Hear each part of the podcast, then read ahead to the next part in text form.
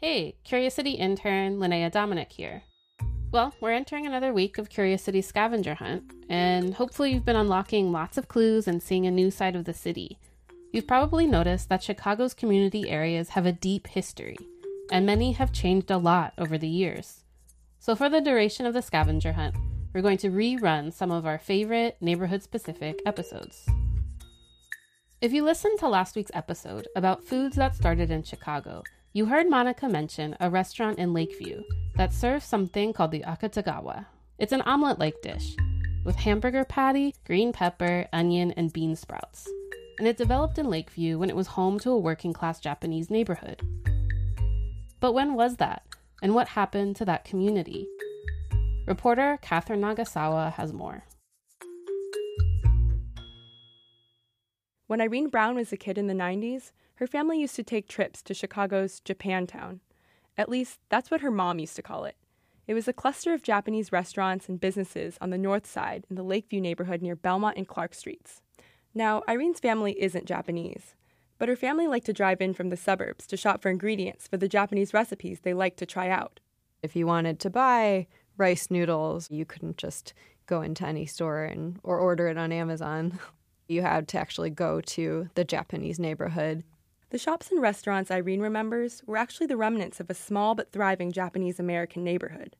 At its peak in the 70s, there were around 150 Japanese American owned establishments in the area, and right in the middle was the Nisei Lounge Bar near Clark and Sheffield. It was named after the Nisei, or second generation Japanese Americans who lived in the neighborhood. My dad would be sitting there watching the Cubs games, and uh, um, it'd be all Japanese Americans, Niseis here at the time. That's Paul Yamauchi, who as a kid would work in his dad's restaurant, the Hamburger King. It was next door to the Nisei Lounge. My pay was a bowl of chili and fries, and there was a door here that connected the Nisei Lounge. The Nisei Lounge is still there, but Irene says nearly all of the other Japanese shops and restaurants she remembers are gone. Toguri Mercantile, where she once shop for pottery and chopsticks, is now an improv comedy theater. Clark Street is now full of sports bars and chain stores. It's made her wonder. Chicago has so many ethnic enclaves. It has Greektown, it has Chinatown. What happened to that Japanese community and where did they go? The reason the Lakeview neighborhood disappeared is complicated, and part of it has to do with how Japanese Americans got to Chicago in the first place. They didn't come by choice the US government forcibly relocated 20,000 Japanese Americans to Chicago during World War II. And that group was pressured to shed their ethnic identity, their language, and their culture in order to survive. That story doesn't start in Chicago. It starts on the West Coast in the 1940s. December 7th, 1941. No American will ever forget this Sunday morning in Hawaii. High overhead, Jap raiders are on the loose. Without warning, they circle Pearl Harbor and the city of Honolulu. A surprise attack. It was the beginning of World War II. Approximately 120,000 Japanese Americans were living in what were called Japantowns on the West Coast. These were essentially Japanese neighborhoods, similar to other immigrant neighborhoods around the country. But with the threat of an invasion from Japan, the U.S. government was worried about the loyalty of the highly concentrated West Coast Japanese Americans so they incarcerated them in what were later called internment camps around the country. We are protecting ourselves without violating the principles of Christian decency. But keeping 120,000 people locked up was expensive, and the country needed workers. So after a couple years, the government changed its focus to reintroducing Japanese Americans back into society. Researcher Laura Fujikawa says the government didn't want Japanese Americans to return to the Japan towns they left on the West Coast. They wanted them to spread out and assimilate. The government told them that part of the reason you ended up in these camps was because you hung out with your own kind. They were basically saying, You're too Japanese. So when the government allowed Japanese Americans to leave the camps, they set specific conditions. One, they closed the West Coast to Japanese for the duration of the war. And two, they forced them to answer a series of questions about loyalty before they were allowed out. So, one of the questions said, You have to promise that you're not going to hang out with other Japanese Americans. They also told them to avoid speaking Japanese and to develop, quote, American customs. So the government says, we'll let you go as long as you stop acting what we think of as Japanese and as long as you integrate into the society. So, how do we get from the camps to Lakeview? Well, in 1943, the government chose Chicago as the first city to pilot their vision for Japanese assimilation. They believed Chicago would be more tolerant to Japanese Americans. Unlike the West Coast, Chicago didn't have the same pre war racial prejudice towards the Japanese, since there were so few of them living in the city at the time. And when they first arrived, Japanese Americans found it was easy to find jobs in Chicago's light industries, like garment manufacturing, bookbinding, and candy factories. So you get a job at McClure's, you can get a job at Curtis Candy, you can get a job uh, at Baby Ruth. All these places wanted Nisei because they're good workers. That's Ross Harano. He was born in a camp and just a couple years old when his family arrived in Chicago, along with a wave of 20,000 other Japanese Americans. Harano says his family, along with many others, received housing assistance from the government and other local agencies. To encourage assimilation, the government made sure to settle people in different neighborhoods on the south and near north sides. So there wasn't any clustering. It, it was sort of a, you understood what you had to do. You had to basically be unseen. But once the government stopped paying attention, Japanese Americans did begin to cluster together, moving out of the south and near north sides. By the 1960s, the biggest cluster was in Lakeview, between Belmont and Addison streets. Lakeview was thought of as safe and affordable, and it was close to white middle class neighborhoods, which was in line with the government's directive to assimilate into the dominant American culture.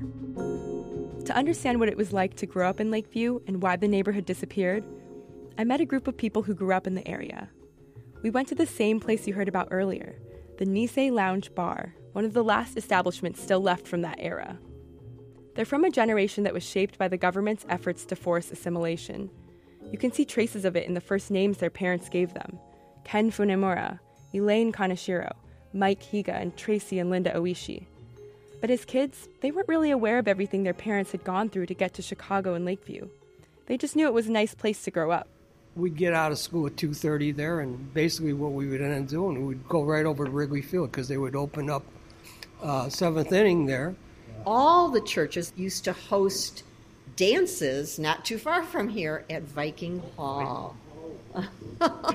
and so in during my high school years, that was my social life. Our parents would say, go out and play, so we would go out to Lemoyne School, where I went to grammar school at. They would flood the uh, the playground lot there, and we'd learn how to ice skate there. There's nothing particularly Japanese about these memories. They could be anybody in Chicago. But looking back, the group said they now see that their very American childhoods came at a cost for their parents, who had been traumatized by the war and resettlement. Here's Linda Oishi and Mike Higa. I mean, my dad was like, you know, you guys are 100% American. Don't ever forget it. We were also striving to break away from the stigma of the war subliminally. My father in law actually went so far as to tell his children, You are not going to learn Japanese. And they wanted to assimilate so badly that they actually went to that extreme. And, and they probably lost a little bit of history doing that. I mean, not that we were blaming ourselves or feeling, you know, responsible. It's like we were totally identified as being the enemy. Other ethnic groups were not identified, like the German Americans or the Italian Americans. They were not identified as being the enemy. It was because of our faces. So you can't get away from that. You know, you can't run away from that.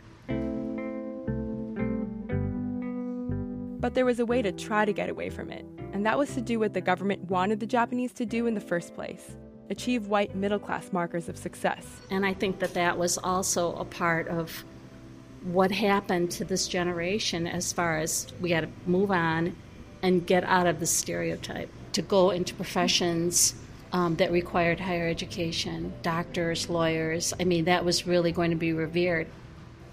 Nearly every Japanese American family in Lakeview in the 70s could trace their roots back to World War II and the camps.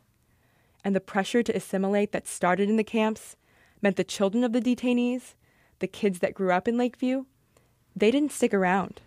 Here's Tracy Oishi. So as they took higher education, they left to follow careers and, you know, and moved.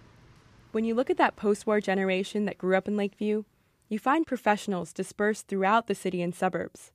A group that a recent study found have the highest level of intermarriage to whites of any Asian ethnic group. I wanted to know what was the cost of all of this? I asked everybody how their experiences might have been different had there been less pressure to assimilate, and if there was still a neighborhood to anchor the community. Linda Oishi feels like, in that case, she might have felt like she didn't have to make a choice between being Japanese or being American. Would we have to decide? Are we American first or are we Japanese first? And what do we push? Do we push our culture, which is, you know, Japanese language, dancing, music? I mean, we have all these wonderful art things, pottery, kimono making, all this stuff that is just being lost through the third and fourth generations. I don't want that to die. I want it to be part of my kids and my grandkids. But how do you do that? Without strong ties to Japanese culture, or a neighborhood like the one that used to exist in Lakeview, it's harder to do that. But Elaine Kaneshiro says it's possible.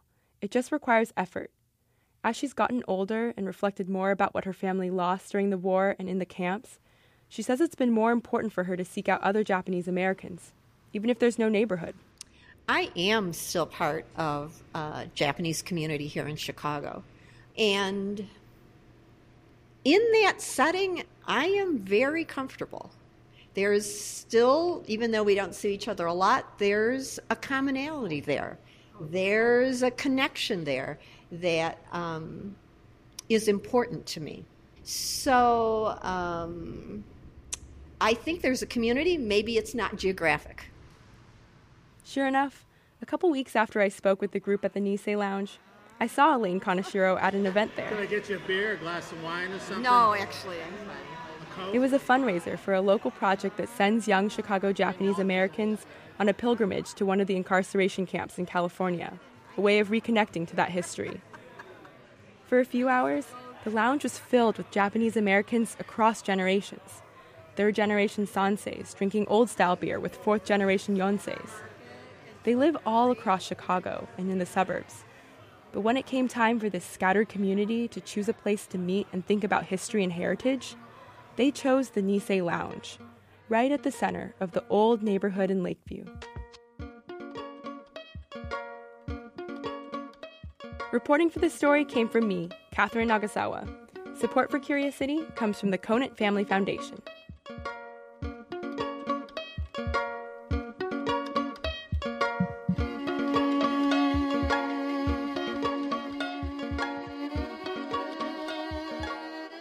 Hey, it's Curious City editor Alexandra Salomon. It's August, and normally this time of year, my kids start to get that nervous, butterflies in your stomach feeling of excitement as the beginning of school approaches. But this year, they say they don't have those same butterflies. That's because they'll be learning at home when school starts up in September. That means a total disruption of our normal family routine. And WBEZ has already started to hear from other families who are worried about how their kids will be affected. Now, the team at Curious City wants to hear from you. What have you been hearing from the students in your life? Leave us a voicemail at 888 789 7752. That's 888 789 7752, and your story might get featured in an upcoming episode of the show.